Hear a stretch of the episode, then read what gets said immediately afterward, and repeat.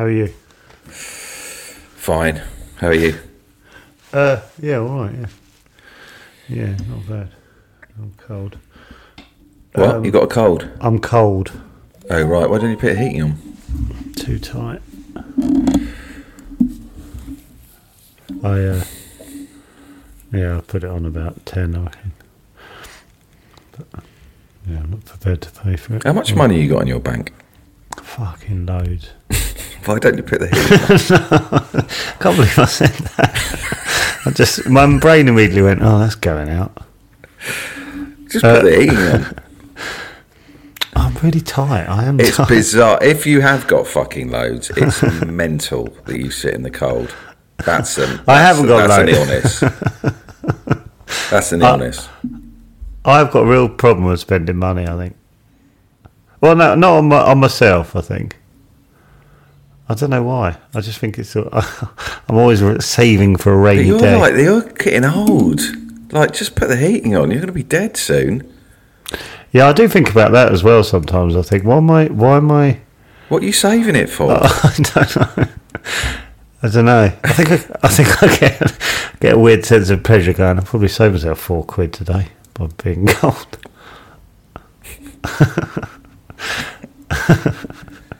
But then if so, if Petra says, "Should I put the heating on?" I'll go, "Yeah, go on then, yeah." But it's just me, mate. That's good of you. No, no, In the depths of winter.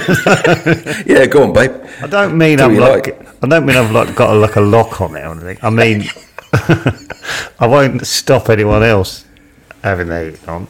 But I'm just saying. So I you've literally the heating is not on in your No. house. No. Fucking hell, that's mad. that's mad. I'm cold. Yeah. All right, I might put it on. No, I'm not going to put it on. Because I imagine like what you earn at Countdown pays for the heating for the next three years, just the one panel show appearance. When you say it like that, I'm like, just put it on. You might get fucking cancer in two years. And you go, all those years I sat in the cold. I'll probably, if I do, I'm not going to worry about the pissing cold. What? I said, if something bad happens, I'm probably not going to be thinking about the cold. Yeah, but you go, why didn't I just chill out and put the fucking heating on to I doubt, degrees? I don't know if I will. Even, Who I'm else probably is tight in your? Is Uh, it just? Just. I know what you mean because I. I'm not yeah. tight. That's because you I, sp- I spit. I tight. I'm tight on myself. Yeah, yeah. Oh no, yeah, you are actually because you'll buy a drink and stuff, and yeah, you are. You're on your. Why are you on yourself? Celebrate yourself. it's that I'm harsh on myself. I'm happy to spend. Oh, exactly. You buy presents and hey, come on, I can buy a get present some for nice myself. clothes, put the heating on, and treat I can't buy a nice clothes. I, I can't do that. That seems a lot. That seems like a waste of money when you can. Um, anyway, I'm going to go and put the heating on. Hold on. Uh, are you? Yeah. I'm turning mine off. It's sort of annoying me though.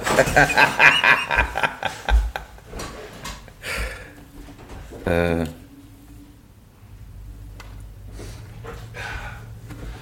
Okay, so as we're talking to Dave, my room will heat up. I'm right next to the radiator. I've well. been really. Um, Cold. No, this year I've just been put the fucking heating on. Like probably the worst year to put to say put the heating. on. I know because uh, all the um, what sets are going up on there. But you know, I'm like I'm not sitting in the cold. I'm nearly fucking dead anyway. At least have heat in my life. I literally sit in the cold all day, and if Petra comes in, she'll go bung the heat, and I'll go yeah, go on in. And I'll and then I, the bit of me will go, oh, I should have done that earlier. I've been a bit fed up. Yeah.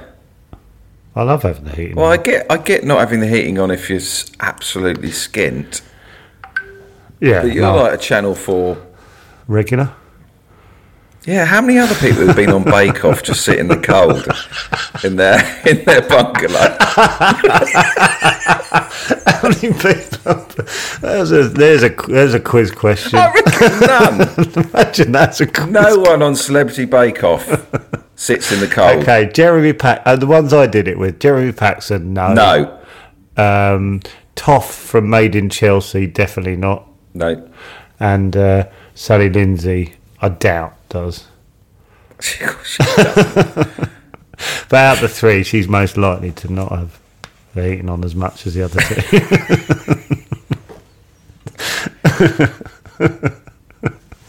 How do we find out who has been on Bake Off? Doesn't put heat on. God. Is that something you can put on Twitter? Oh. Anyway, um, we got Dave, Comedy Dave coming on. Uh, yeah, yeah, we have. Um, from is- the from the old Chris Moyles show. This is big for us. This is. I was thinking. Oh, this is honestly it's so exciting. This I was thinking about. I was thinking about why we're having them on, and I was thinking about you. You talk about how you you were on the golf course listening to them, and me and my best mate Simon Cotfield were flipping obsessed. We just wanted to be. We just wanted to be in that room with them, Oh, giggling. I, was- I sort of just want to talk about wanting to be in the gang for an hour. I, don't want, I just want Dave to yeah, it's, uh, I, truly understand. Yeah, what so do I. Was I. going through. I do. I just. I was. I, I was utterly rudderless around that time, and a lot of my focus was on what what it might be like to be part of that. I just thought, Yeah. oh, that's not fair. They've got like their Yeah, best mates. just- Are, their best mates are DJ, and they've got them on, and they just have a laugh. And I was really jealous of Comedy Day. I thought he'd just be given all this and hadn't done any work on anything. It's really unfair. no, I was as well. I was like, oh, why didn't my mate? Yeah, uh, Chris Evans used to have some. Was he called John? Not John. Will, no, Will. No, it's him. But on Oh. his radio show, he had this girl, like this Greek girl, and this, and then this guy who's sort of forty odd. And was like, oh, what's he bringing to the table? I could bring that little to the table. and also, I wouldn't have been able to do that job. I just sort of sat there in silence. Silence, Dave. Whispering David Earl. Nervy Dave. Anything to say this week, David? No. Oh God. Hopefully, Nervy Dave will come back for other episodes of this. The thing is, this one because I really want comedy. Dave. No, I'm stop calling him comedy. I really want Dave. Can we call to, him Comedy Dave? No, no. Right, uh, I, I really want him to understand, but I want to text Simon. it's like someone coming to me now and go, oh, "I wish I was part of the Chatabix gang." What are you talking about? Get a life. Oh my god! I love it. I love it if someone was fantasizing. About Chatabix they sit in the warm. well, I don't. No, hey, beautiful. little bit of business. That's called a little bit of business. that's wh- that's why I'm on. That's why I'm on chat, and you're not, listener. Mr. Cole. Sado. Keep delivering your logs, whatever you do. Is it cold where you are? Brat?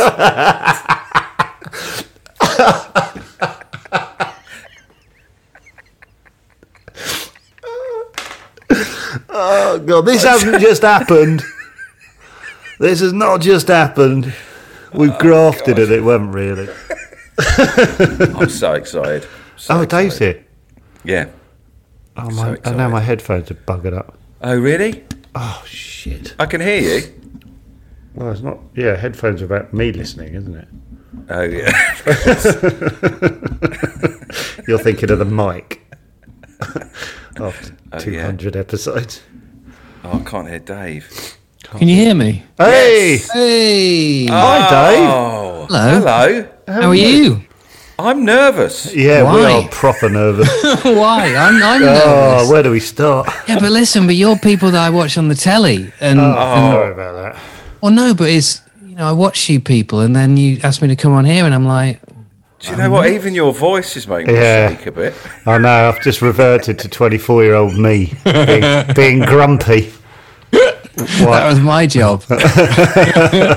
Um, Oh, thanks so- so much Yeah. for coming on, Dave. Oh, thank you for having me. we were just talking about why we used to be obsessed with you. yeah, we were, we sort of want to get you to understand how jealous we were of you. It was the best job in the world. We was honestly, We had a couple of the I'm shit. sort of unhealthily jealous. yeah, yeah. We we sort of opened up a little bit earlier about how we yeah struggled because we wanted to be where you were in the warm. so much. It, it was so much of it was having. Sorry, we're just cracking Jumped in. but- Sorry, how are Yeah. you? anyway, how are you? Good, thank you. just got stuff to get. Yeah, yeah. I just got to say this before I lose my nerve. Yeah, how are you? Yeah. Very good, thank you. I'm very good. But no, it's weird, like you say about wanting to be there, because that was exactly how I felt. Because Uh, in in as much as I used to listen to Chris Evans' show, and they had all the Yeah, team there, and I yeah, love that. yeah. And I was I was driving to work, and I was stuck in traffic at the same point on that road, Oh, God, for yeah. the bridge, you know, doing what everybody does. And then this show was on, and there was Justin and Jamie and Holly Hotlips and Yeah. Dan. and Holly stuff, Hot and- Lips. Remember? Oh Yeah. my god, yes. and think and I used to listen to it, and I thought, God, I'd love to do this. This would be the best job in the world. Oh, wow. Um, and then, genuinely, never in my wildest dreams did I think that I'd a get to Radio One or, or Radio anything, and then to actually be one of them on a show like that. What were you It's doing? when you were mind-blowing. yeah, what was to what? Work? yeah, what was your job? Why we? Yeah, what, what was your I- crap job when you were? I I was working at the time for a marketing agency, uh, which was a job straight out of college that my cousin got me. So I left college in '95, and then I got a job with my cousin Colette for a little bit, just doing general office admin. Um, and it was then that I was driving to work, you know, and sort of wearing an ill-fitting suit from the '90s, you know, with probably Highly with flammable. flex in the in the, in the trousers Yeah. yeah, and the highlight of my day was was listening to the radio and listening to Chris Evans, which Yeah. bizarrely, by the way, they only did eighteen months on that show. Did they? Did they? You know, you think about that as being Yeah. one of the real milestones Yeah, yeah. in in Radio One history. or I do at least, and Yeah. then Yeah, um, and then you look at it and you kind of go, they only did eighteen months, which is nothing, but it Yeah. was it was important, wasn't it? It was. So you. So you. So. So what? How, how did you get to be in that studio? Yeah, in the walls. And, and how long did that take? yeah. So what? What was your next step? How did you go right? Because So we just happened- stayed in the car. We didn't Yeah. get out of the car. yeah, I was just on the. Still in the car. yeah, we just sat there going, "Wouldn't it be great?" And then just sat on our hands. Basically, whereas Yeah. Um, what happened was I did a I did a course at college in radio production and that business management. Yeah, uh, well, one- do you know what? You say that. It, it it should have done in theory, but the problem was that at the time these colleges and universities were chucking out tens of thousands of people with media studies degrees and radio degrees and whatever, and everybody's then sort of coming straight out of the the door of university, all heading to their local radio station. And I still have a file in my mum's loft, um, which has got a rejection letter from pretty much every commercial Oh, radio wow. station in the country because I wrote off this, you know, the same copy paste, dear sir or madam, or who, or I'd find out the name. And this excitable 21 year old, I, I want to come and work for you. And, and Right, as I say, Dave, can I jump in here? yeah. Where did you get the the confidence? Because I my confidence was shattered at 21, and I felt I just couldn't approach anyone. So I just Really? stuck to yeah. I just can't imagine being 21 and going, "I want to work for you. You need me." what were you applying for? What was what was the sort of role? Sort of anything, Like anything just really. foot in the door stuff. Like Yeah, yeah, I'll yeah, yeah, basically shred the absolutely. shred the letters or whatever. yeah. I'll come and do work experience for you. I'll come and make the tea for you. I'll come and do whatever for you. But with because the I- aim to get on, you know, be a voice on the radio. No, no. See, that's, no, just work in anything. Basically. Yeah, I, I, I never wanted to be on Right. the radio. I, all I wanted to do was write. To be honest with you, the only Oh, thing that actually, the only thing that I ever had any confidence in terms of my own ability was writing. Um, and and to be honest with you, still still to this day, twenty odd years on, is that I think that my writing is probably my my my best asset, I suppose. And that's all I wanted to do. I just wanted to be in a situation where I had an outlet to to write for somebody else, you know, Right. whoever that might might be. And that was that was the that was the intention. So I, I, sent off all these letters. I've got this file full of the same letter basically. And after a while all you all you do is you scan the second or the third line. And uh, in the middle you've got the word unfortunately. And that's all you have, that's all you have to look for. Oh so they, while, they, they reject you on line four do they? So they line go two or thank, three. thank yeah. you for your wonderful letter blah blah blah but right but after a while you you just you see this letter. Oh and, and the God, only difference is essentially a different letterhead in the corner. Wow. And you and you look at it and you actually don't see any other words on there except for the one that says unfortunately and then you just file it. And I've still I've still got them. Anyway, so that didn't work out.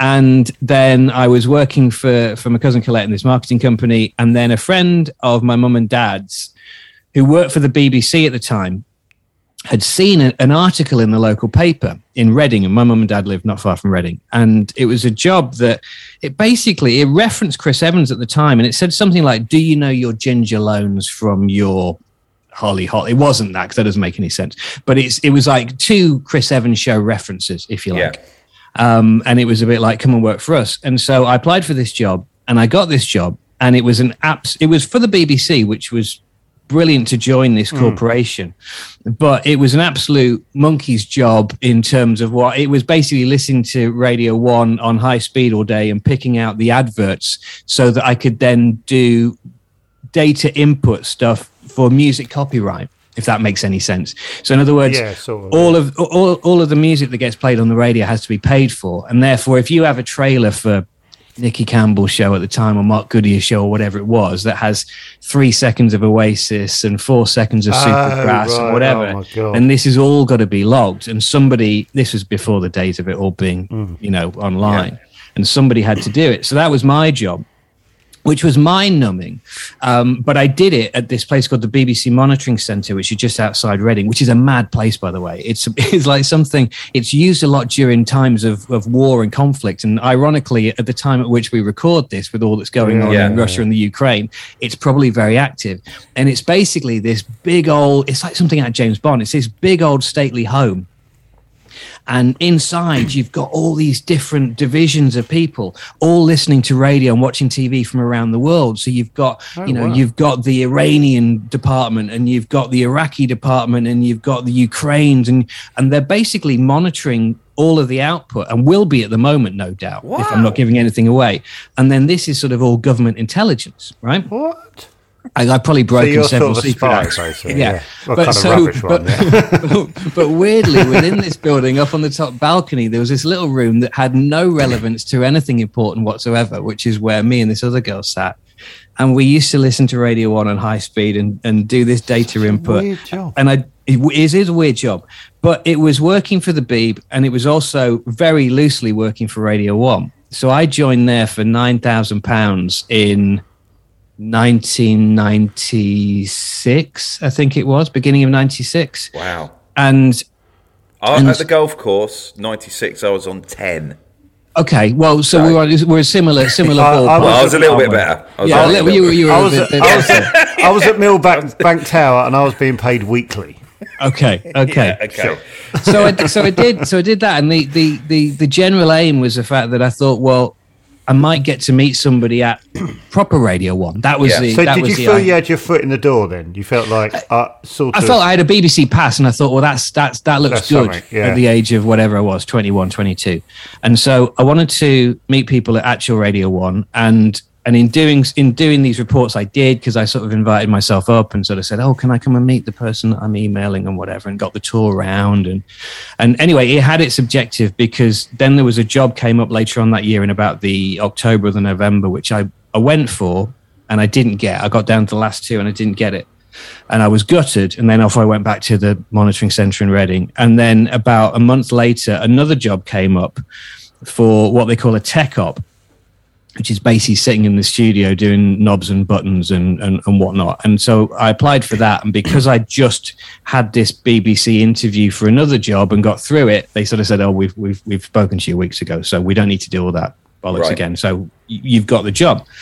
Oh. And I literally moved from, from Reading to, to London in an overnight. It was like I finished one day on a Wednesday and I started the next day on a Thursday. And my job was to basically look after anything that came from outside of the building at Radio One and anything that was pre-recorded. So, for example, Mark and Lard Show was the first thing that I Oh, worked yeah, on, right, right. which was brilliant, right? So I started working nights. Oh, they were brilliant. So they were on Oh, ten now to you twelve. must from- feel like you're in there. Yeah. yeah, Part of it now. absolutely, Yeah. absolutely. Now, Yeah. my job was a really simple one on the whole grand scheme of things because they were in Manchester, and when they said whatever, here's Carolyn Atkinson with the news. It's ten thirty. I was the one that had to move one Yeah. fader up and the other fader down, and then Yeah. sit there and then wait until she kind of goes Radio One Newsbeat more in an hour, and then put it back up again. I love- That I love- stress me. That would stress me. Yeah, I I love the fact it- that all your jobs are now automated. Like nothing you did. I've been com- completely redundant. yeah, so I, so so I did that, and then as I say, playing out things like the Essential Mix from, from Pete Tong, which was on tape, and Collins and Maconie. Do you remember them? They Oh. Yeah, used to do yeah. a show God. in the evening, and I used to get literally the little the little DAT tape, and used to put it in the machine, and then and then as I say, when a jingle finished, I'd press rec- uh, press play rather on, on this thing. Did that feel like? Because I'm just thinking, imagine that. I, I think it would have taken me a long time not to get over the fact that I'd just made it go from Manchester to. Yeah. you know what I Oh, mean. I'd be giving it the big uh, one in the and, pub. and like now, three million people have heard the thing Yeah. I've changed. It was, it was, it was, it was scary, and, and especially, in, and you, you realize that responsibility. In those days, you used to be able to smoke in Radio One, and there was a little smoking room on the ground floor where you could actually see into the studio. So if something was on, Already sounds cool. If, if something was, was was on tape and you're thinking, do you know what? There's nothing happening now. Literally, I've just got to sit here for the next hour. So as long as I can hear that everything's fine, that's good. So I'd go next door into the kitchen and I go in there for a fag, and I could I could see through if there was any issues, right? So then I'm in there, and for the length of a fag, what six or seven minutes, and then halfway through, it all just goes. It, the radio's still on, but it all just goes really quiet, like half volume. I'm thinking, shit, what's What? that? What's going on? so, so I look, and the cleaner's gone into the studio, which I'm supposed to be looking after, and is basically dusting down the mixing room, and has knocked knocked the master First day- fader, first which day is which, cleaner? which is which has gone down. She's completely oblivious because she Yeah. doesn't know, uh, understandably, that that happens to be powering all the radio on. So then I go legging back in, and at that point you sort of realise that actually, you know, you you've got a lot of power in, in your hands. But um, Yeah, but yeah, it was it was Two that was what I did. people turning up the radio. But the, the Yeah. one the, the one that was really scary was when where where that job got really real was was when um, there was things like Glastonbury and anything from outside of the building. So you've got you know John Peel and Jo Whiley in Glastonbury up to their knees in mud, and when you're trying to broadcast with electric cables and and seas of water, a, lot of stuff goes wrong. So oh, my job's to sit there and basically, if there's silence for any more than about three or four seconds, I've got to play something. So I've got music on standby. And so I've got to go there because there's an emergency tape that kicks in after 10 seconds. So the idea is I've got to try and beat that. So I sit there and you know what it's like, even when you, especially now when you, you know, the stuff on online and sometimes things can go for a couple of seconds. Hmm. So I'm thinking, well, has it just gone? Is it going to come back again? So you sit there and it's gone and you kind of go, no, still not back. And you look in four seconds, five seconds I'm really stressed. six seconds, and I'm thinking, "Ah." and and, and at that point, I sort of press the CD, and Ocean Colour Scene will come on or something like that, and then suddenly there's all these frantic phone calls between the broadcast duty manager in Broadcasting House, who's like, I've never been in there, but I imagine it's a sort of Doctor Evil sort of control tower. And then he's on the phone saying, I've got Glastonbury on the phone. I've got the engineers on there. What's going on and whatever. And they're going, we got Jo Whiley back up. And and so I kind of go, right, well, there's two minutes 42 on this record. So Ah, I'm tell out. Jo Whiley that Ocean Colour Scene, the day we caught the train is going to finish. And then she'll pick up the back of that. And then off we go, you know? But then by the same token, there'll be other ones where the line might be down for 20 minutes, you know, and, and I've just got to play CD. Ocean I can't say anything. I can't say anything. Oh right, No, right. It's not. It's not. It's, I can't. It's not even like I can Yeah. sort of go, Oh. "Hello, everything's gone wrong." I can't say anything. So all I am is, is a pair of hands and ears. So I just have to keep playing music and maybe put a jingle or a, put a, an advert in between just to break it up, and just Yeah. desperately hope that it comes back soon. But I mean, are you stressed in this moment, or Yeah. are you? Yeah, yeah, yeah. yeah, yeah, Yes, yeah. big time. It's, it's Yeah. funny that But if you analyse it, what's the worst? I know it's like I know in that job you get everything's really stressed, and you go, "Oh, radio went quiet for a couple of minutes yesterday." You know Yeah, what I It's know. Well, but yeah. but I know, but it's easy to say. But the, I would obviously I would be falling over. It is. It's stressful. It's stressful, Yeah. and, and and then you know, and I, I did I, I did famously take Simon Mayo off the air for twenty minutes, which which is is Oh. something that, that does come back to me. No, which was a, terrible at. I know, wasn't I? I wasn't like awful at this job. Did you not read the menu? I, here's the thing: is I had no technical, um, uh, no technical training or experience whatsoever. No. Um, it just happened to be a foot in the door, and I thought, well, I'll do that. You know, I, I could have been an HR assistant or anything. I wouldn't have cared. I just wanted to get in the building. When you were doing that job, were you actually meeting some of the broadcasters? Yeah, Did you yeah. bump into them? Oh, really? Yeah, yeah, yeah. So Okay. it was, um, yeah, I remember the, the first day in the actual building, and I sort of walked in and I was really nervous. And I thought, God, because I listen to Radio 1 all the time, and these are all massive names. You know, and we're talking about, as I say, Chris Evans was on breakfast at the time. Uh, we've got Nicky Campbell, we've got Lisa I'Anson, we've got Mark Goodier, we've got yeah. Simon Mayo, we've got all sorts of people. So one of my first jobs on day one was to take this little mini disc down to the studio and the mini disc had the trails on that the DJs had to play advertising the next people's shows. And again, before it was all on, on computer like it is now. And so my job was to take the take the disc down, and they used to have one for the morning and one for the afternoon. So this was lunchtime. I had to go and swap over the AM one for the PM one. And so I wait outside the studio, and, and Nicky Campbell's on the air, and there's a red light um, above the door when somebody's talking. So I'm nervously sort of waiting outside, outside and it kind of seems to take forever. And, and the longer I'm stood outside, the more nervous I'm getting. And anyway, the light goes off, and I sort of peer through the window and gingerly walk in, and I'm a bit like, "Oh, Mr. Campbell, Yeah. Um, yeah. Uh, here's, here's, here's your here's your mini disc." And and so he took the mini disc off me, and he put it in the machine, and I sort of. I didn't really know what to do. I didn't know whether I just walked out or whether I waited. Curtsy. Yeah. or do I do I wait to get a thumbs up? I don't I don't know. I've never done this before. So, Nicky Campbell thumb. We're all waiting for a Nicky Campbell thumbs up. so, so I stand there and he puts the, the, the thing in the machine and, and he sort of scrolls through all the different tracks. And then he presses eject and he kind of goes, It's the wrong fucking disc and throws it at me. What? Oh. At which point I duck and this mini disc hits the, the studio window behind me. So I think I'm terrified. I think I don't know what to do. This is literally my first exposure. and and um, unfortunately, the the producer at the time, um, who was unusual to a lot of producers, who ordinarily would have just put their head down and kind of cowered, you know, and and he sort of said, "Nicky, it's his first fucking day. Leave him alone, whatever like this." You know, Oh, nice. Which, which was great, you know, and, and something. yeah. And so I, I, I was sorry, Mr. Campbell. So I picked up the offending mini disc and I went upstairs and anyway swapped it for, for a better one. And then I think I got somebody else to, to, to go in with it. But it's a, it's one of those things where we talk, we ended up talking about this on the air loads of times, and and Nicky got quite pissed off about it, thinking, "Well, did I do that? Did I, you know, was I really like that?" Anyway, Yeah. subsequently, mm-hmm. we we we've now, you know, we now laughed and joked about if I run into him in the street or something, he always says hello and whatever. And I saw him in a cafe not long ago, and he still laughs about that. So it's sort of fine now. But it was Yeah. a it was a terrifying introduction into you know Oh, day one, and just yeah. thought, oh, that couldn't have gone any worse. No. you know? So how, from from there to you sitting on the breakfast show? Yeah, no, yeah. What's, what's the guess- next? Yeah, Yeah, yeah. What's, Did you- what, what's the so next? I What's tell the you, next so the break? route, Yeah, the what's route next- for that. that- So I, I was, I was in the studio doing all the, as I say, anything, anything that wasn't live, if you like, right? So anything from outside Yeah. the building, anything that was on tape, and then Mark and Lard.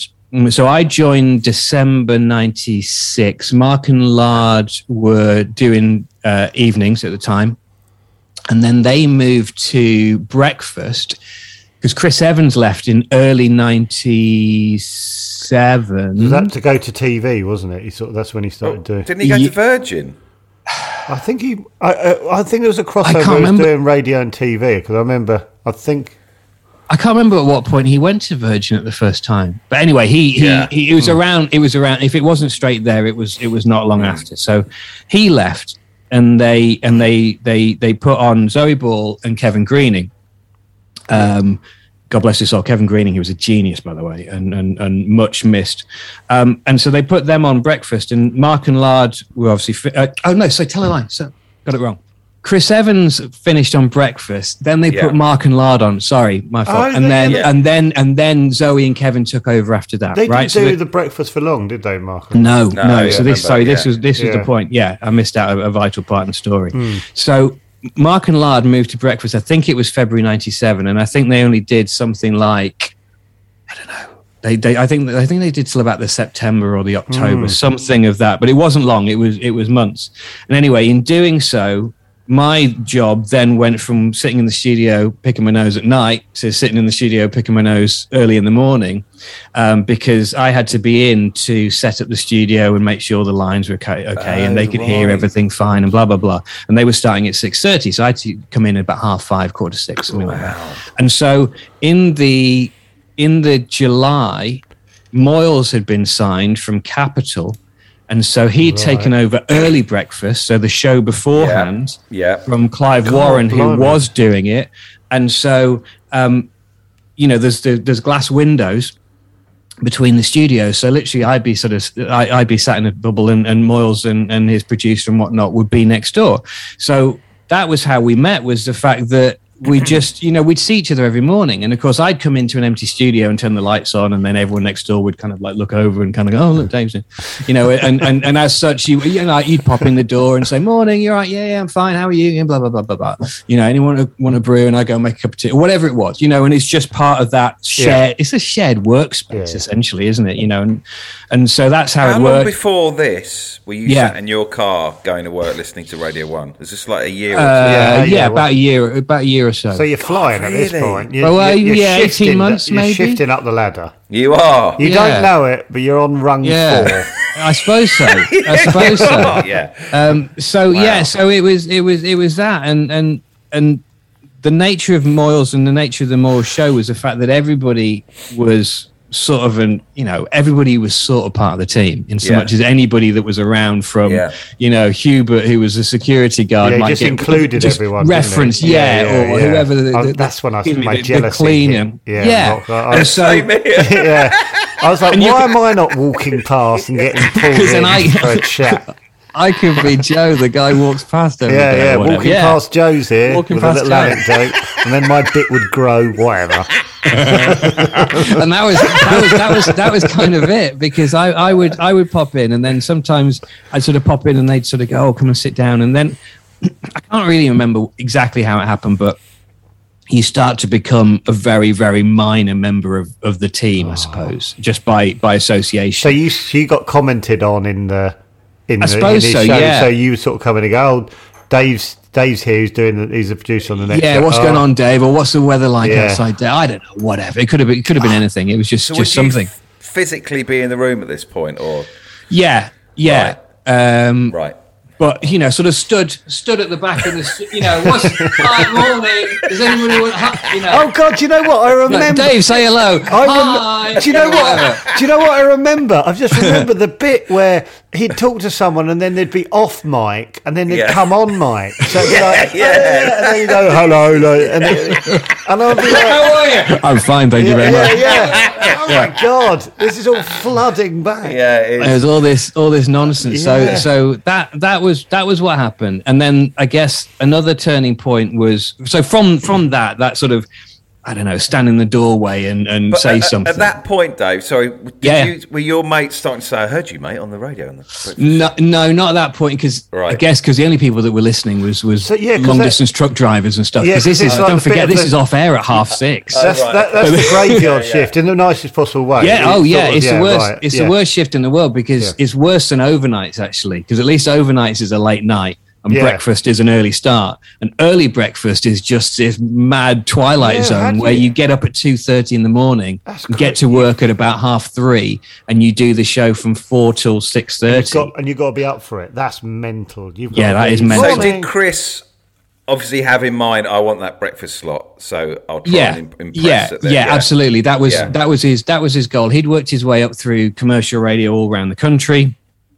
and had sort of slowly gravitated closer and closer to London. You know, and his hmm. his last port of call before Radio One was Capital in London, which I guess was the next most prestigious place to be Yeah. at the time. How old was he at this point? He's same age as me, so 22. What? I mean, it was. It's. It's. it's That's when you look back on it now, it's like Jeez. it's proper young. You know, Yeah. like proper kids. But but he'd been. But but the thing was, he'd been doing it. For, he started when he was 15 or 16. Unbelievable. You know, he was like lit- Greg James said the same. He left university and This is what baffles us about Yeah, young- young and confidence. and We- you know, we- Greg is still. I mean, what's Greg now? Um, I don't know, his early thirties or something Yeah. or whatever. So, um, yeah, I mean, really, really young. So, so Moyles was was 22, 20, That's 20 amazing. 23, I think, when he joined Radio One. And so we were really young, and as I say, I suppose the the the the bridge between standing in the door and sort of being oh or whatever uh, was was there was one day where uh, Chris sort of said, "Oh, what are you doing later?" And I said, "Oh, nothing really. I don't know." And he goes, you fancy a pint?" And I was a bit like, "Yeah, why not?" You know, because the thing was, we were working these weird, unsociable hours where we didn't know that many people in London anyway, and those that we did were working a normal nine to five. So Right. when you're people whose whose job you know finishes at six in the morning or ten o'clock in the morning in my case or whatever it was, you're saying you've got the rest of the day to I know. I to, used to, to think, just dick around yeah. with. you, You know, know? that Thing used to that really annoy us, me. yeah. it really did.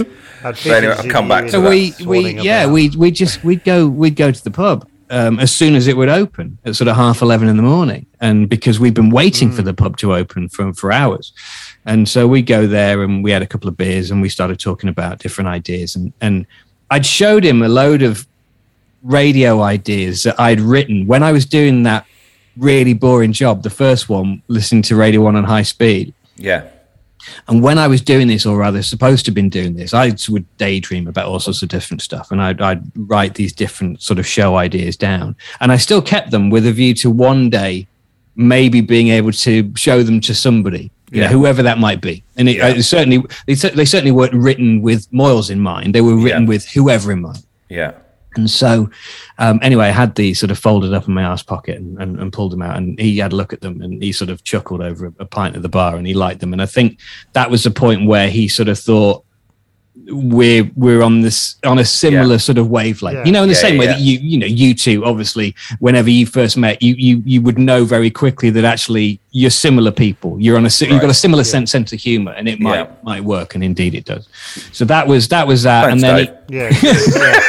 yeah. Do you know what that means? Say that again. Uh, yeah, yeah. We'll clip that. We'll clip that. Don't hear enough of that. Yeah, fair. yeah. um, so so yeah, and, and and then he said, "Oh, you know, come and come and work on the show." And then I applied to work on the show, and then I did, and and then Amazing. I I When he said I work didn't on I the didn't. show, what, what did he mean? Just come on and. But No, what, what did that, that was- mean? like, It, you have to have a proper sort of position on. because You, said can't just had come an on and interview, yeah. So, but he couldn't just go, "Come on my show" at this point. no, absolutely. Oh, he, could, really? he, he he couldn't just go, "Oh, come and be a member Yeah, of the yeah, team." that's what I You- th- you needed to sort of. So I then had to go through another interview process to move from one BBC to side to move from whatever the management department to the production department, which were run by different heads and blah blah blah, all within the same building, but but. Hmm. A, different job right so then i had to apply for this and have another interview and blah blah blah and so i was applying for a job as what they called a broadcast assistant so every radio team, uh, in its simplicity, was made up of a presenter, a DJ, a producer, and a broadcast assistant.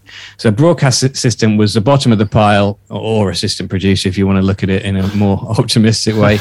but the job is to make tea, answer the phones, research the guests, book tax, you know, a- anything, anything like that.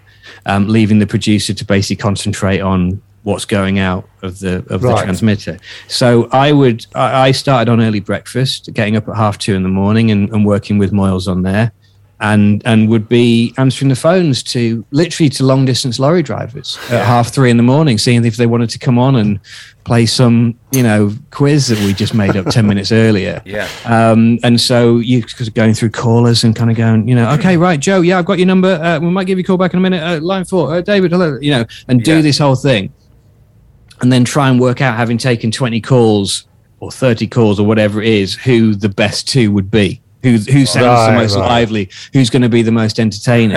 and then you'd ring them back and you kind of go, right, we're going to put you on, Joe. Okay, right, right. so Stay there. We'll be with you I'm in 20 David, seconds or whatever, I'm right? Yeah. So it was all that.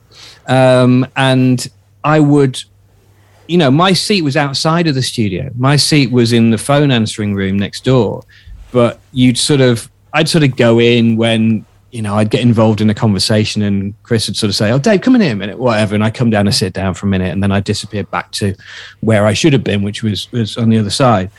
Excuse me. And, um, and so uh, I did that for a while. And then I suppose the, I was in more and more often.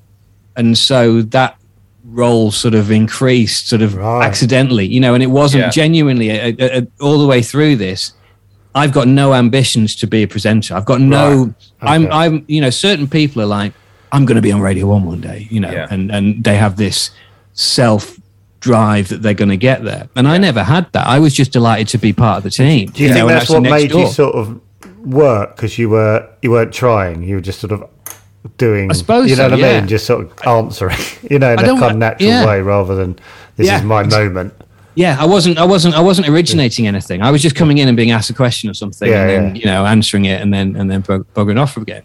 And I don't really know where I thought I was heading because I was I was genuinely just happy to be happy to be there Yeah. and happy to. I suppose the only thing that I, I wanted to do was to was to write more and be the person that would write that silly quiz or would Yeah. write Right. that spoof advert or would write that parody song Yeah. and and just basically try and get more and more of my sort of silly ideas onto the Yeah. radio and i suppose that was that was the ambition and you know the role in the studio grew sort of naturally and it got to the point where I then I then had to apply again to then stop being that and then to become a presenter. I then had to move to being a Mad, presenter. it's mad you have to I'm keep really- interviewing. This is well, really- actually, th- there was no actually. So there was no you've done it for that, like but, uh, two. How, how many years was that? Sorry. So from from working outside the booth and coming in to to applying to be a Yeah. presenter, which is mental. How how long was that bit?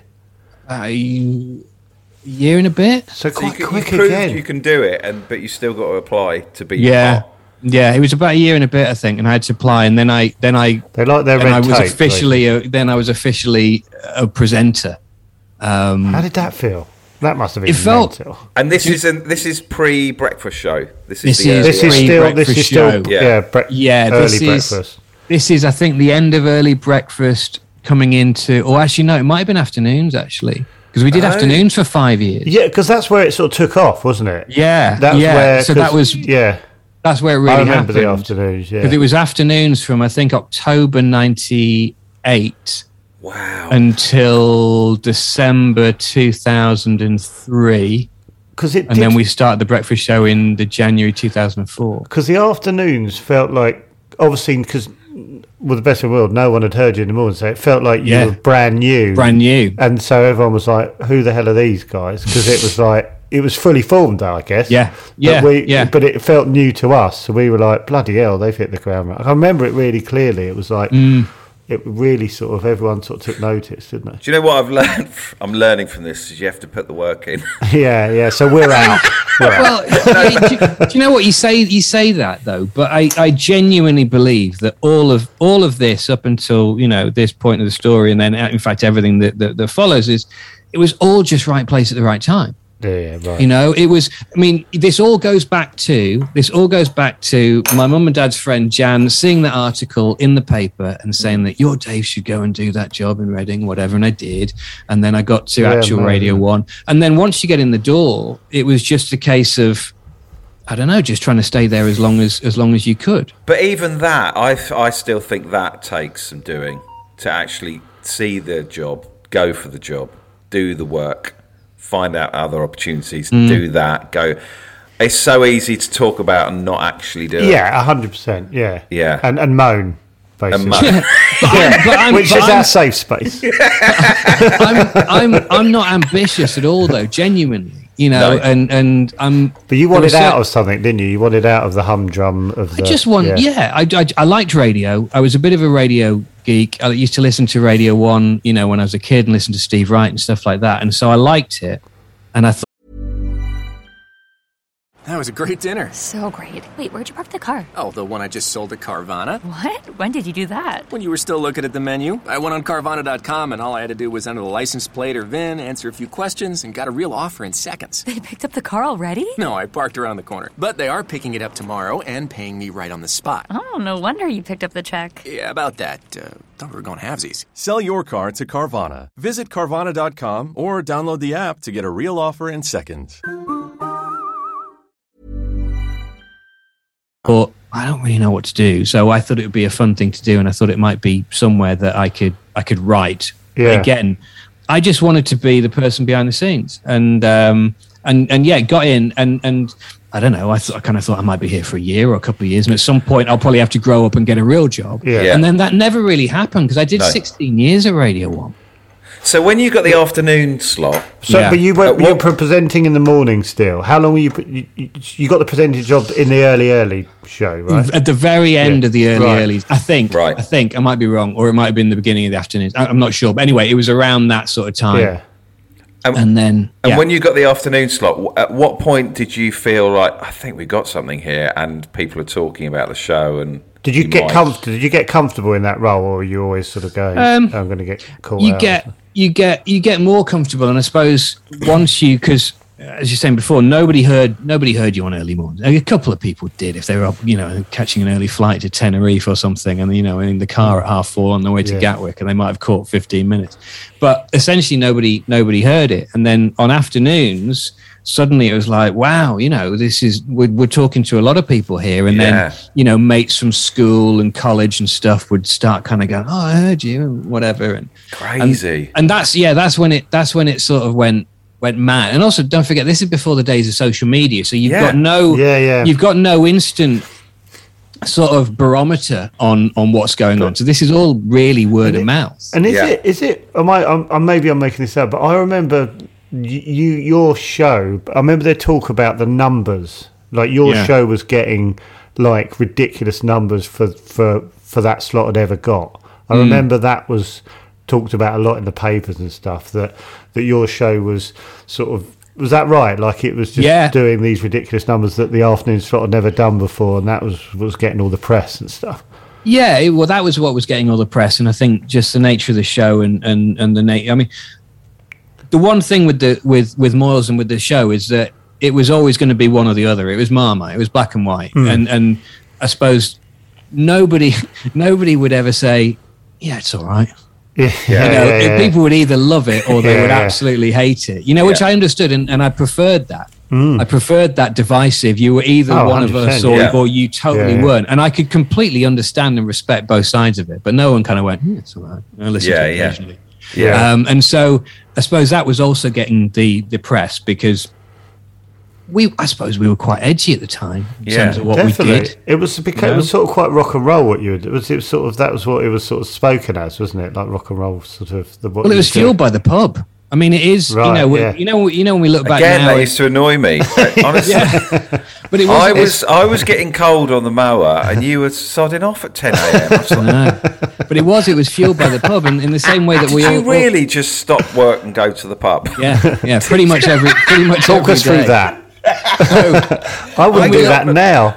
I, I couldn't do Too that tight. when um when when we when we look back at like the 90s and stuff and you think about things like Chris Evans and you think about TFI and you think about the Hmm. music at the time and it was you know it was it was quite rock and roll I suppose in a way Yeah, Yeah. you were a And- massive part of it. Like, And well, I suppose so. And then so we'd we'd finish. Well, when we were doing earlies, we would when we were doing earlies, we'd literally be in the pub at eleven thirty, or we stood outside at eleven twenty five. stood out and waiting.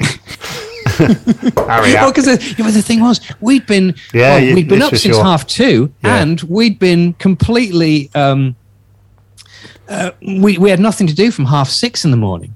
Right, Yeah. so we'd had five hours Yeah, digging yeah. around in the office, and five hours is a long time to Yeah. wait for the. But you think, well, what's the alternative? Because I'm going to go home. I live Keep with fit. Well, yeah, that, that, that, that was Work on your upper body strength. so we've been waiting for five hours for the pub to open, and then we'd get we'd probably leave. The, the the walk from Radio One to the pub was probably about three minutes, but we would leave shortly after eleven. because we were so excited that suddenly it said at like an eleven on the clock. What pub? So- What, what pub was it? Was it one of the pubs up Great Portland Street? Yeah, Was it was one of those lovely. Groom. Oh, I know. Yeah, that Yeah, lovely yeah, old yeah. pub. Yeah, it's a great pub. Absolutely. Yeah, so yeah. we used to walk into the Horse and Groom, and we knew the, the landlord was a Scottish guy called Ian, and so he'd see us, and, and literally, and I kid you not, and it was like something out of a sitcom. As he'd he'd open the doors, and we'd walk round one side of the bar, and then he'd walk into the back of the bar, and we were heading for that back room with the Horse and Groom. Yeah, you know, yes, you know, yeah. And um, and so as we were walking around, he would already be pouring us a couple of pints because Oh, that's what we did, heaven. you know. And so we would sit in the back room, and I don't know, just sitting there and just drink and smoke, and then other Till, people. till what would- time do you reckon? well, it, it was. It was. this is going to sound weird. bad, is it? Like This is going to sound bad. no, no, no, not not not not that bad, but not far off.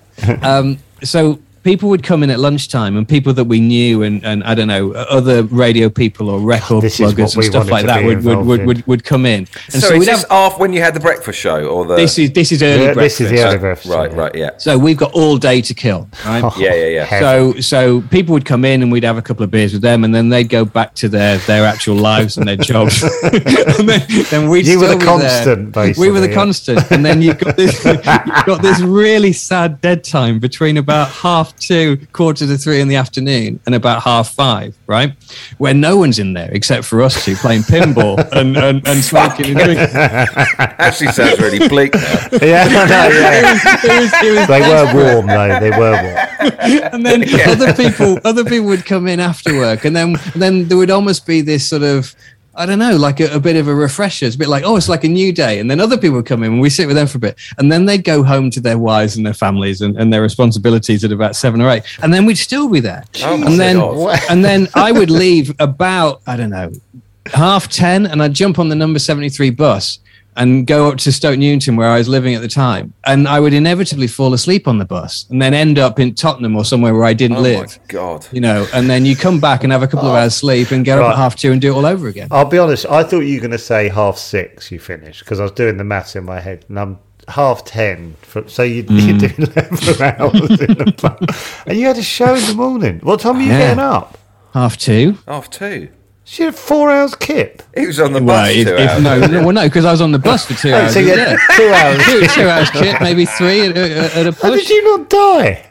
Well, because we were we were tw- we were what 23, 24 and bulletproof. Yeah. And in, in those days, you you know That's you could great. drink all day. You never Yeah. put on a Well, you pound. could, You yeah. you you you know you you you I don't know. You ju- you just do it. Yeah. And so we did pretty much every day.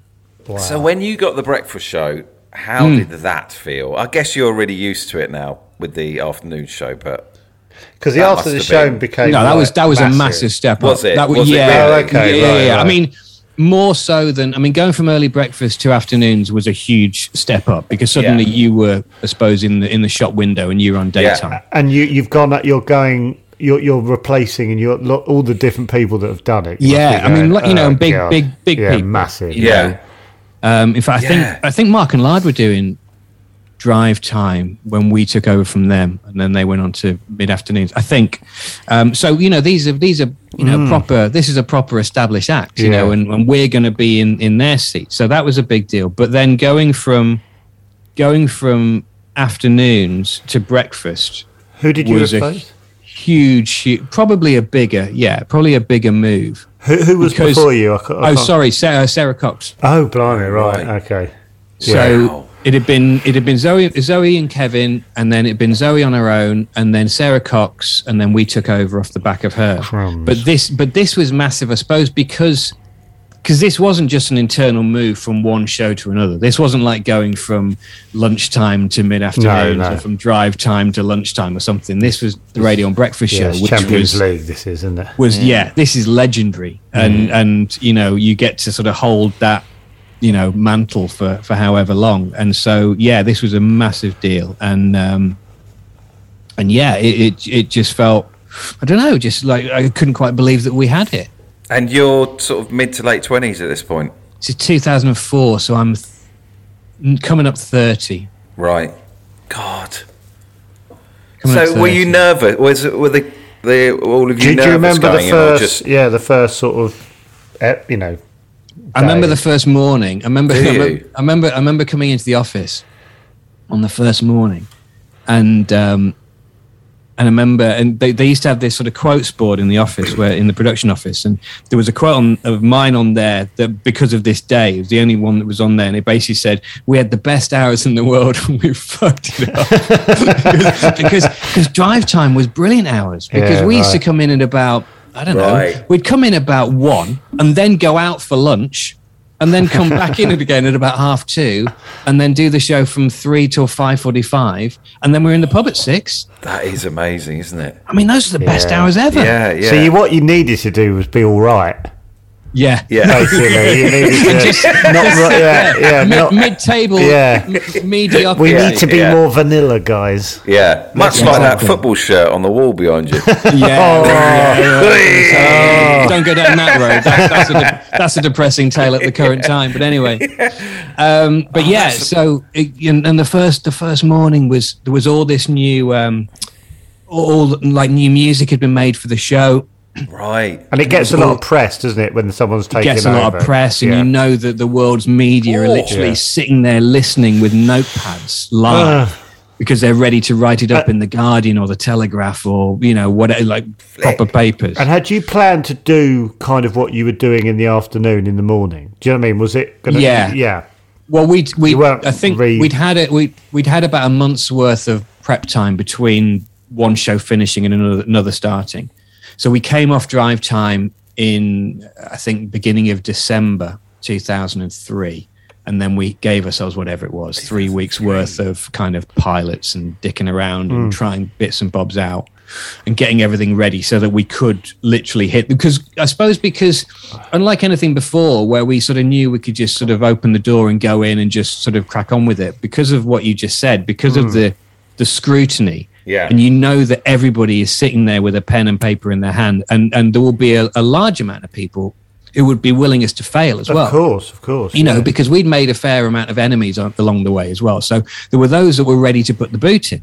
Yeah. And so you had to make sure that you didn't give them an opportunity and that mm. we were as polished or as good a representation of our of our show as, as we were and, and, and, and that was that was the idea really. And how much how much prep goes into each each sort of daily show?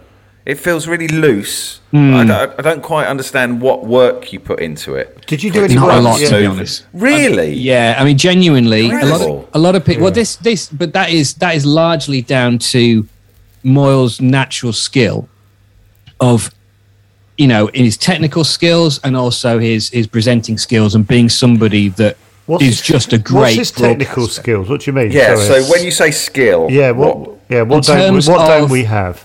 in terms of the way that he'd operate the machinery, the way that he would Well, yeah. operate, you know, you've got Yeah, you've got a mixing down, desk, you know, and and, and and whatnot. But you know, there's all sorts of technical skills in terms of you know, he would he would take phone calls while we were mid show, and then he'd be editing them while we were playing a record, and What? then yeah, it was like really mad headfuck stuff. Um, and Oh. Right, and just technically he was brilliant you know and greg greg greg james will tell you this i was listening to him on, on here with you and he used uh, i think i heard him say that he looked up to people like um, moyles and scott mills because technically at the time they were on a completely different level Right. I didn't think they did any of that. I just No, thought they I just didn't. sat and went, uh, right, what are we talking about? Well, not not with the massive I mean- er at the start, but but it was all it was all it was all in his hands you know i mean That's everything amazing. everything was in, in in his hands everything that you heard was that from Was- basically doing DIY sort of Radio Luxembourg stuff or whatever? You know, like yeah, I kind of- suppose. Well, I suppose. I mean, you know, most that's the way that radio used to be. Then subsequently, certain people came in and and they had they had somebody drive the desk for them. Right. So then Is they that would more have common somebody. now? Is that more? It, it depends. It depends on who it is and, and, and where they work. I mean, there's Right. still plenty of people that do their own knobs and buttons, and other people that that will come in and just literally sit in a you I know like a suppose- voiceover booth and just you know Yeah. just talk and If somebody you're else in will do that. control, you've got that timing, haven't you? You can. Really and that's what it's all the- about. Yeah. Right. Yeah. you know just that beautiful timing of knowing Yeah. knowing when to you know Exactly. knowing when to jump out of that conversation because that's the punchline or Yeah. Right. you know whatever yeah, it's all to do with timing and, and Yeah. that's that's what he was so good at so if you like everything everything into pulling all the strings was something that he did, and he could just walk in and just do it without any without any prep and without any rehearsal and and whatnot. And and genuinely, the only the only bits of prep that were done for that show were obviously guests had to be prepped and, and guests had to be written for in, in as much as you know whoever so and so so's coming in to talk about their new album whatever some questions and whatever would need to be written and the producers would normally do that and Okay. i'd write stuff like car park catchphrase and i'd write Yeah. uh, tedious link and that was Yeah. it really you know Wow. And and you were you were able to get anyone on your show, weren't you? Like anyone, because Yeah. you, you you didn't have the sky was the limit, wasn't it? Because they all Yeah. wanted because you know everyone wanted to be on the show, so that must have been flipping weird. Like the biggest acts at the time, and you know how was that sort of going? Oh look, there's the Gallagher's. Oh dear. It was weird. It was weird. It was, and as you say, it was in the same way that Graham Norton, I suppose, is now on the telly. You know, Yeah. that was the the prime slot that that anybody and everybody wanted to be on because it was a, a huge stage. Um, and yeah, it was it was it was just it's like a surreal dream, really. And and still to this day, I, I look back and kind of, you know I never ever got blasé about it. I was going to say, were there any points where you where you um, sort of stepped out and went, "Okay, I'm doing the breakfast show, and I'm not that bothered now," or were you No. al- or were you always excited and Always, appreciative? Yeah, Gen- And genuinely was always. did Chris Moyles stay like that as well? Was he always sort of? Yeah, I mean, it, genuinely, I think because because it had been this absolute goal of his since he was a, a kid. I mean, Right. literally a kid, and, and Yeah. you know, pretending to be a DJ in his in his bedroom and recording the top forty and whatever, and, and making up links and literally talking about primary school age, Yeah. and then being on the radio professionally from the age of fifteen or sixteen, is that to then get to Radio One first and foremost, and then get to the Radio One breakfast show was was the ultimate, as you say. Yeah. It's like winning the, the Champions League, and Yeah. and so he didn't ever take that for granted. There was never any kind of like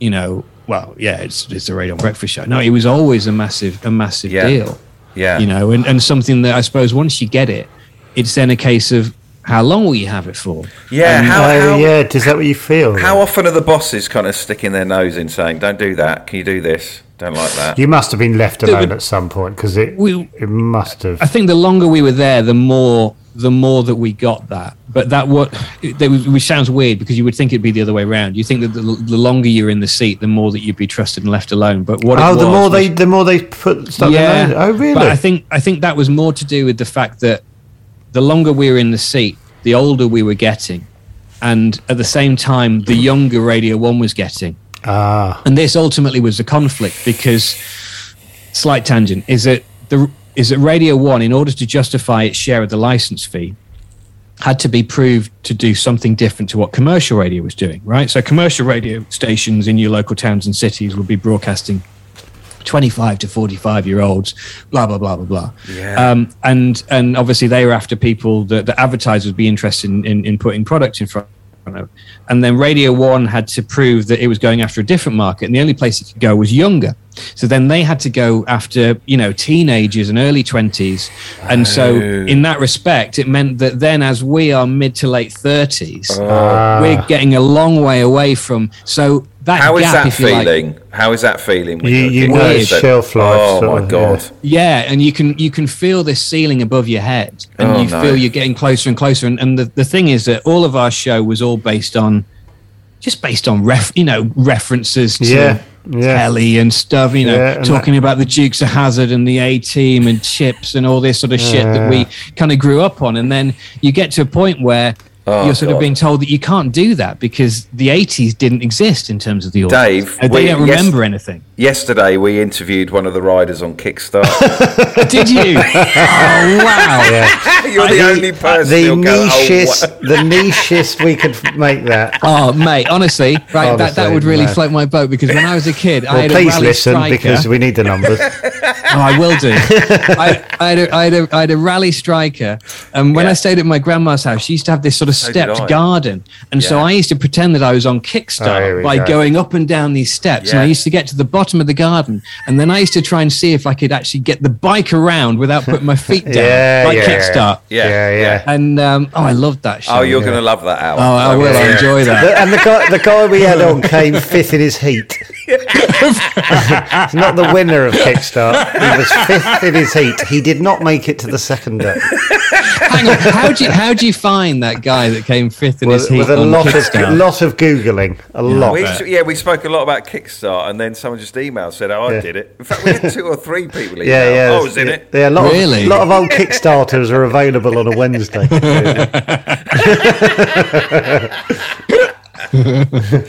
Oh God. Oh, so you're feeling you're feeling your age a little bit. That Yeah. must be. Does that put the pressure, or does that bring tension into the studio? And is it difficult to disguise on the mics?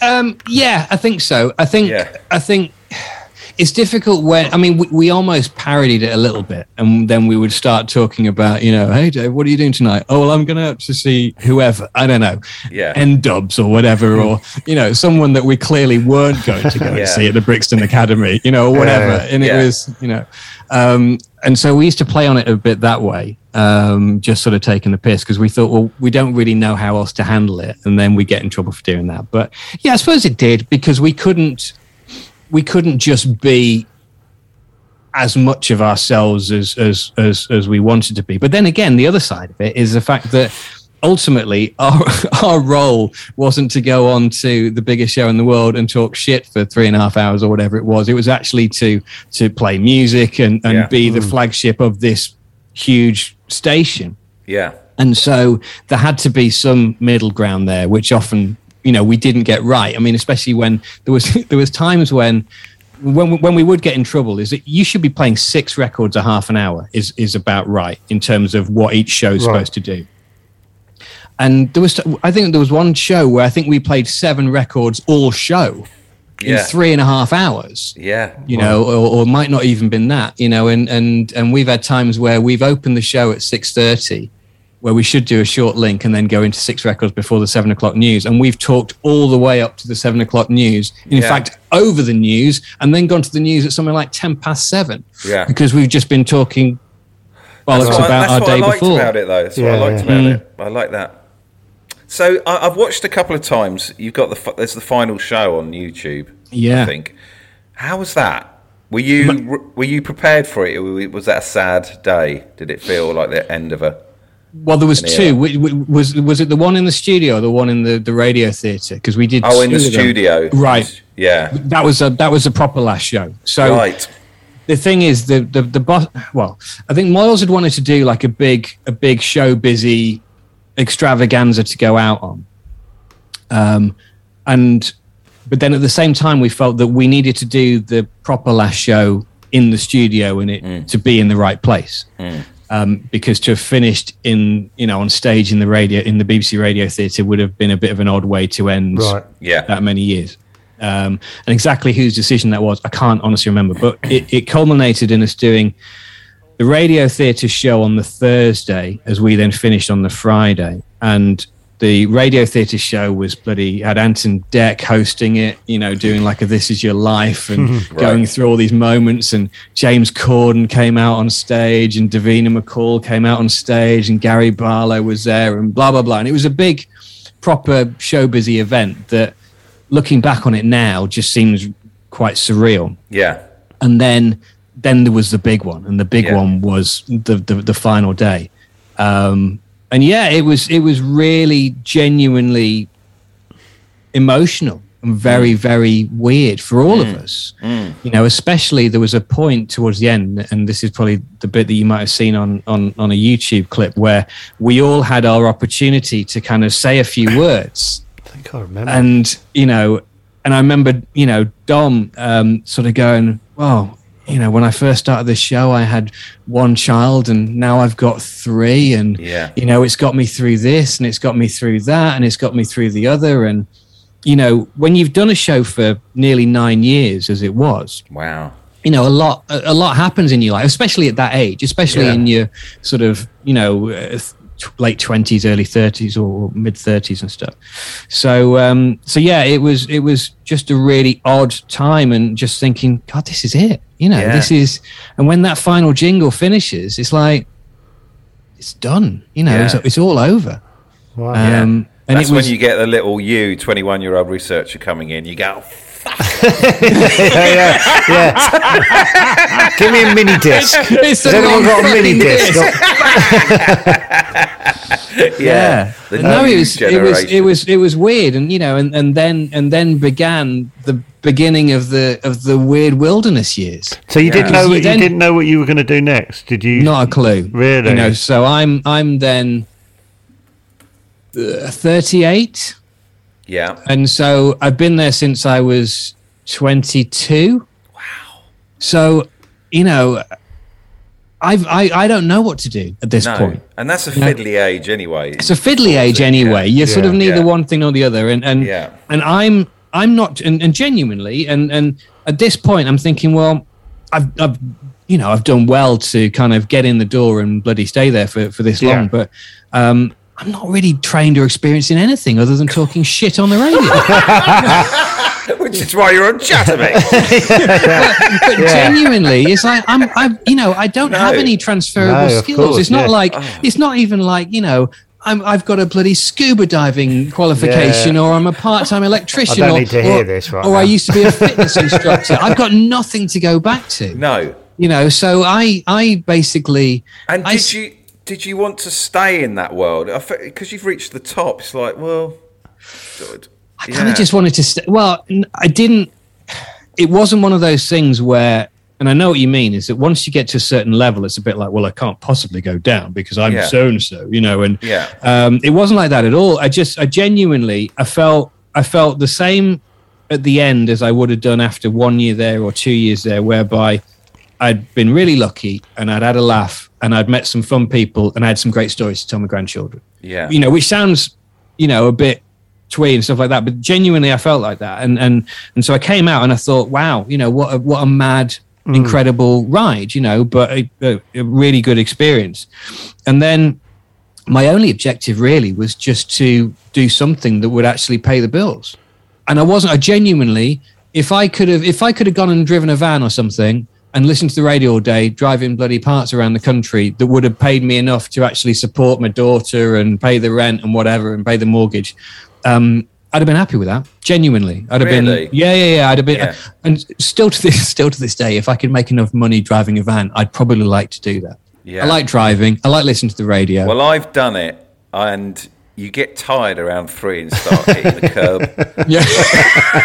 So it's quite, it's, yeah. It's not that. It's not what it's You start, up. you, you start hating the person you're living, listening to on the. but I'm quite easily they're- pleased though, David. That's the Yeah. thing. You know, it's like I, I don't have any I don't have any great, you know, um brain that needs to be satisfied intellectually or anything. I'm I'm quite happy. And I just as long as I can pay the bills, I'm I'm I'm a happy boy. Yeah. So um but I did spend about six months sitting in my underpants watching Homes Under the Hammer. Did you? Um, in my flat just Did you have a little moment where you're like, oh wow, Yeah. yeah, Well, because when you when you first come out, when you when you first come out, the, you, you th- there's a bit of a it's a bit like I don't know, it's a bit like kind of um, it's a bit like stopping an oil tanker. You know, it sort of carries on grinding to a halt for a while in terms of work, and there's bits of this and Okay. going and DJing it fresh as uni balls and stuff, Yeah. and then doing some because we finished in September. So I suppose the work was okay till Christmas. And then you got into the Christmas period, and then it was a bit like hosting corporate parties and all this kind of shit. And then it got to January, and then it was like wasteland. It was just like, wow, do you know what? This this oil tank has completely stopped now. And there is so strange. nothing going on. outside. God, There's nothing going on. And and Jen, I kid you not, I would be I'd, I'd get up in the morning at about, I don't know, 10ish. Well, I, I didn't really have anything to get up for. I'd get up in the morning and I was living in a flat on my own. I'd I'd split up with with with my wife and my daughter was elsewhere. And so I'd, I'd sort of wake up in the morning and just, as I say, sit sit in my pants, watching Homes Under the Hammer and Jeremy Kyle, um, thinking, what do I do now? I'd love to have seen an image of that. To be it wasn't it wasn't a nice image. It wasn't a good image. no. Oh man, that's such a. Um, Yeah. Oh, man, yeah, And how long did it hear. take you to sort of find a bit of structure and something to um, probably into? about. Uh, it was probably about th- three, four, five months, something like that. It was. It was sort of n- not quite the middle of the year, but but but not far off. So this is 2013, and um, and so I'd gone to so Chappers, who who Yeah. you know, who obviously now hosts Match of the Day two, and used to work in Scott Mills Yeah. and he, he and I um, were and still are very good friends and, and did a show together. And anyway, we were chatting away, and he said, "Listen, I'm I'm hosting this charity ball for cancer research and whatnot in Manchester." He goes, "I've got a table if you want to come." And I was a bit like, "Why not? Do you know what? I can probably I can probably make about three days out of that that one overnight. You know, I'll sort of Yeah. have a travel day and then a travel back day and go and Yeah. sit on his sofa and watch Homes Under the Hammer just as a change of scenery." Yeah. And so I did, and and and being sat on this this table and talking to various people. Anyway, I got talking to this guy who worked for cancer research and was saying, you know, um, um, what do you want to do? And I said, I don't know. Genuinely, I don't know, but I guess something to do. I've met lots of people over the years. I've met lots of different contacts, which are useful Yeah. maybe something to do with that. So he goes, I think you could do a job for us. Anyway, so cut long story short, um, I then had another meeting back in London and I went and worked for cancer research as what they called a talent consultant. So Right. Using contacts to do stuff. So for example, if they wanted to do a fundraising Yeah. cha- charity night or whatever, I kind of say, oh, that's fine because I know Joe Wilkinson, I know hmm. David Hill, yeah, so they yeah. could come and compare it, right? Yeah, or right, whatever. yeah, yeah. Or, and it was Yeah, that I kind wouldn't- of I thing. wouldn't I know trust Fearne Cotton. but- Yeah, I know. I mean, it was all hypothetical. Well, what, what, what date are we talking about? Because I'll be honest with you, I'm not geek I'm still available. Yeah. Joe doesn't do charity events, do you? Not that. Well, yeah, you know, I'm not big on charity. Yeah, So yeah, so that was that was I suppose the beginning of some kind of you know structure again, and Yeah. sort of you know having having having a reason to get up in the morning, and then and then yeah, since then it's been a sort of steady climb back up, and you know I'm now in a position where you know I'm happy. I'm working for a production company. I make podcasts for a living, essentially on a Is that what day you to do day. Yeah, now? pretty much, pretty Yeah. much. brilliant. Um, and and do podcasts and do video production and whatnot as well. So so yeah, so that's what I do. And and so when you say you you make podcasts, what is your role now? So we do you have producer. Producer. Yeah, right. Okay. Yeah, no, I don't do anything creative like you two. I don't, I don't, I don't, I don't originate it. I just, I just, I normally sit where I am now, and I'm It's normally press, strange because when I pressing used record. listen, when I used to listen to the radio shows, you you were the voice that I enjoyed the most. Yeah, me too. And I think it's because, like Joe said, it felt like you weren't trying. yeah. Yeah, So that yeah. well, thank you. That's a huge compliment, by the way. That's that's I'm chuffed with that. Well, Yeah. we, we were so excited to get like it. I think, I think because it was such a point in our lives as well, where we were at a certain age where we felt we sort of, I said earlier, like rudderless or whatever, and and Well, we're the same age as well, I suppose, and I, think, I think that's also sort of part of it. Yes, absolutely. Yeah, yeah. But it was such Yeah. a big part of my life listening to you Mm. talk on the radio. It sort of, it, it does mm, remind me. I know exactly where I was.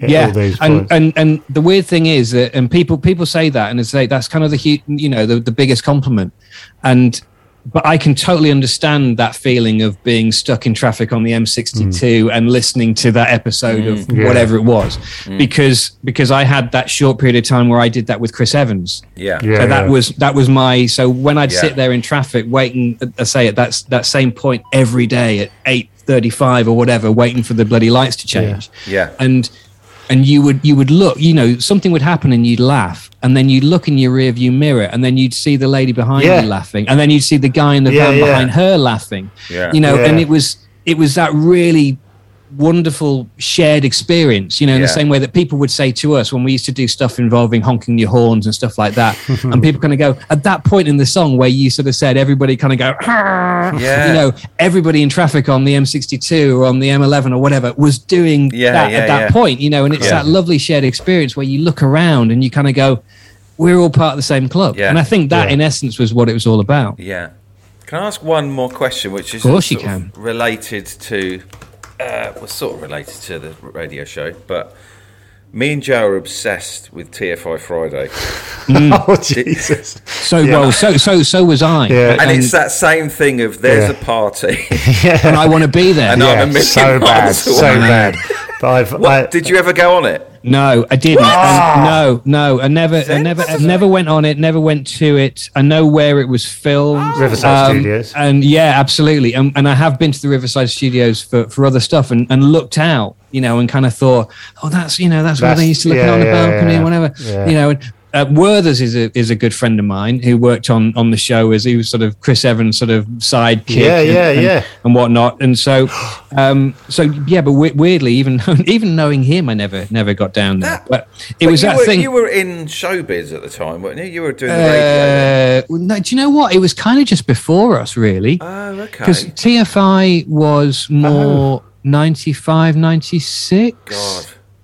And so it, it, it was it was actually a, a bit before, you know, Right. our our heyday, yeah, if yeah. you like. Yeah. Um, and I think really by the time we got into our stride in When you were I don't know, bookable. when we were bookable, Yeah. it was. I think it was probably over. I can't remember when it finished, but it was that thing whereby I mean, still to this day, there's something really special about a Friday. I think, Hmm. and that was what was so clever about it is that it tapped into that magical time of the week. It did, like You know, six, seven o'clock or whatever. Absolutely, Yeah. or Everything's five, you're six, seven o'clock on a Friday is the best time of the week Yeah. because you've got all of Friday night to look forward to. You've got the whole weekend to look forward to, and there, there's no better time. And to actually have the show at that point at whatever it was, six o'clock, wasn't it, on I a think it Friday was night? six, yeah. Yeah. And it was just like this is the best thing in the world. You get home from work and you sit on the sofa and you might crack a beer and and you would you would be part of this. And you'd wonder, wonder how you got on that mezzanine.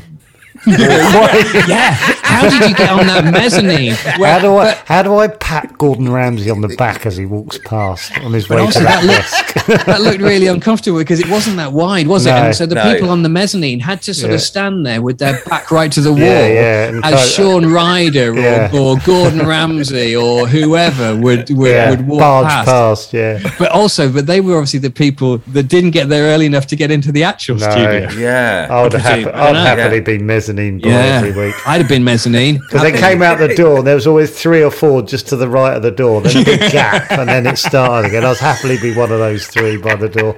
I'd have opened It was magic, though, wasn't it? It was magic. It And- was. Yeah. and- but it was. Of, I think it was of its time. Yeah. Yeah. God. You couldn't do it. You couldn't do it now. Well, they you? well they tried to, didn't they? They they tried to bring it back a few years ago, and and they tried to tap into it. And it, it, it's listen, it certainly wasn't awful by any stretch, but it wasn't. There was there was something about the age that we all were. Oh, God, uh, yeah. uh, uh, you know, at the time, it was the music. Everything felt quite cool and rock and roll, and Yeah. it, it, it was it, was, a bit- absolutely of its moment. It, it wasn't was a bit weird watching it back because I watched it back the other day. and I was like, God, there's a lot of guff, isn't there? It's just sort of like it was just was a, a lot, lot of of filler, it's wasn't just it? a lot of that. Hey! And you're like, fucking forty percent of this show is cheering. yeah, but you're 47 now, Joe. Yeah, I know, and I, I cheer less. But I, Yeah. God, I wanted to cheer on that mezzanine I cheer oh. less. as a rule. Every year it I goes would, down a I would, bit. I would like to see a graph, Joe, of your cheering Yeah. scale. I don't think Yeah. it's been that high. From high. about on, 97 Oh, on. 97, he was Oh, fantastic. I don't, remember, I don't remember lowering my arms in the 97. they were not waist high once. Oh, God. Oh, well, Dave, that was brilliant. Thank you so a much, Dave, for coming It's my on. pleasure. Thank you. But It's- yeah, it's- you're a massive it. hero of ours, so this Yeah, is massive. uh, I us. genuinely, sorry, this sounds like a bit of a. I, I can't believe you say that genuinely, and I'm not trying to be, you know, overly modest or anything. It's like because I, as I say, I'm I'm I'm that bloke that that talks shit on the radio for years, and now I watch you two on TV, and then I'm like, well, a, I'm chuffed to bits the, the fact that you wanted us to come on here, but um, yeah, no, thank you. I know I'm- this- Oh, you should No, get no. those dulcet tones on a Yeah. podcast or something. Yeah, definitely. I do, I do one that I talk on. Oh, Um, really? you? What we do it it, called? yeah. We it's, it's, it's called Fuelling Around. It's like a petrol head sort of motoring one, Oh, and it's great. me and a racing driver guy called Jason Plato, and we do we basically have celebrity petrol heads come Yeah, on, and we just yeah. talk cars and shit like that with them for about forty five minutes. So Yeah. I do that, but um, but no. Otherwise, I'm I'm. Do you know what? Since the pandemic, I sit in my converted box room as was and Yeah. and I sit here and I've got everything I need and I just Good, I. I make I make podcasts and it's Good, great it's and I good. don't have to get on the tube Yeah. and I don't have to spend 30 quid getting to London and back. Yeah. And I don't have Oh, to spend talking a to the fiver right on a people. sandwich. Honestly, Great. well, since we've started doing this, like, Yeah. God, it's getting It's to a way the point where forward, we isn't could it? finish at 10 a.m. Yeah, we're talking about that too much. talking about how I can't believe we how I can't believe how early you did. Why do you record it so early? Oh, don't. This is well. Uh, why did we well, we we had this. Oh, well, we wanted a breakfast show yeah on a podcast. because Oh, of you, okay. basically. Because, Right, yeah, okay. yeah. so we so- wanted to create that thing of if you want to listen to a show every day, yeah. yeah. uh, eight o'clock, nine o'clock, there's one there for you. You, you should you, you should you should have gone gone into full character and actually set your, you should have recorded this at half six every Oh, morning. Honestly, Well, do you know what? For for two and a half months we And then halfway through, you're going to go, what the fuck are we doing? Yeah, sorry. Could have done Why are this we at getting up at midday. half five? Honestly, that's one. That's one. honestly, don't. that's one thing we we wanted to get that across that Hmm. we wanted to do a daily breakfast show, Yeah.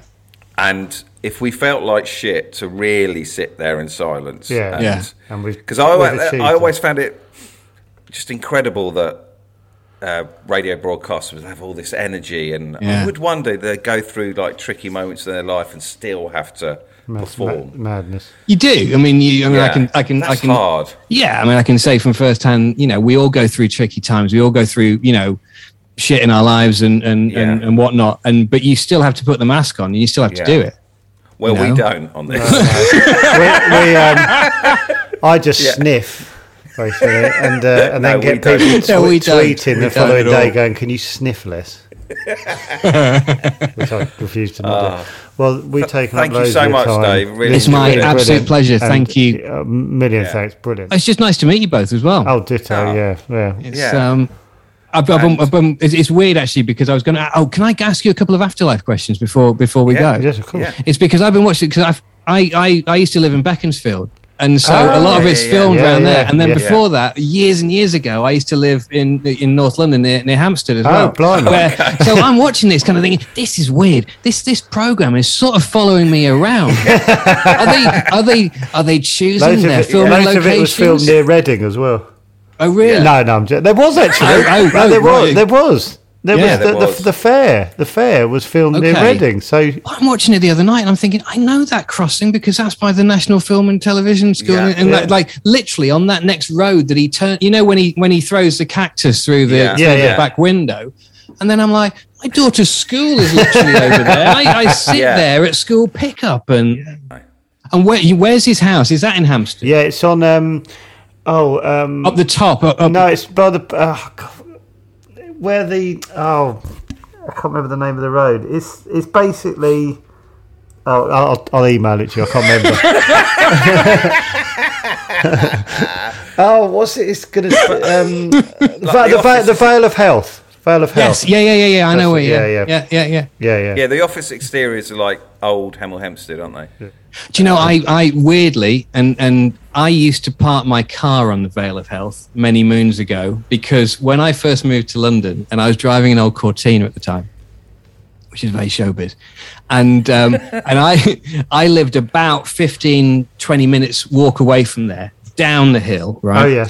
um, but there was it was all residence parking and you couldn't park anywhere and the only the nearest place that i could park was that vale of Because Vale it's a bit Health. hidden, isn't it? It's, the it's a bit hidden it's Yeah, down a hill isn't it yeah, down the bottom in fact i think Nicky Campbell used to live there Oh really? Yeah, yeah. possibly and so it's down there and i used to park there so i know exactly where you mean because i was looking at the exterior of the house thinking i've seen that place Yeah. before and i couldn't work out but now It's- it, yeah you're it's right i'm going back it's about fancy Dan down there.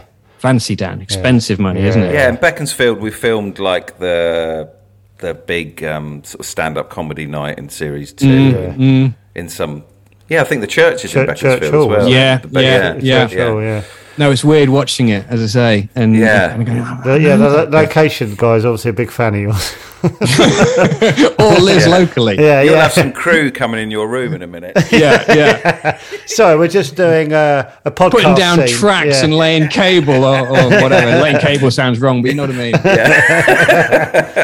mean. Wonderful. Thank you so much, Dave. Thanks, Dave. My pleasure. Thank you very much. Can't it's thank you lovely to meet you, and, and, and it would be really nice to hopefully one day we might meet in real Oh, life I'd love as well. Yeah, keep in Let's- touch. Let's- fact, do you know, Let- let's- do you know what we should the- the do? pub. we, should we should we go to the horse yes, and groom? hundred percent. Why don't we Why don't we go to the horse and groom and we'll go and sit at the back Yes. by where the pinball machine used to And be smoke, and yeah, yeah. Smoke. and we'll I'll meet you there at eleven twenty-five, and and we'll leave at half Let's record a night, and- podcast, a live Yes, podcast. Yes, by the and then and then we'll get the number seventy-three bus home to Stoke Newington, Oh even though my none of us live there. Perfect. You're That's a great idea. I'm, I'm, I'm going to make this happen. You're joining a WhatsApp group, whether you like yeah, we're going to do a live podcast, which is yeah, your life Right. after the breakfast show. You're on. You're on. Let's do it. Brilliant. Cheers, Dave. Right, Cheers, cheers, Dave. boys. Look after nice you. Later. Take All care. the best. See Bye bye. Bye bye.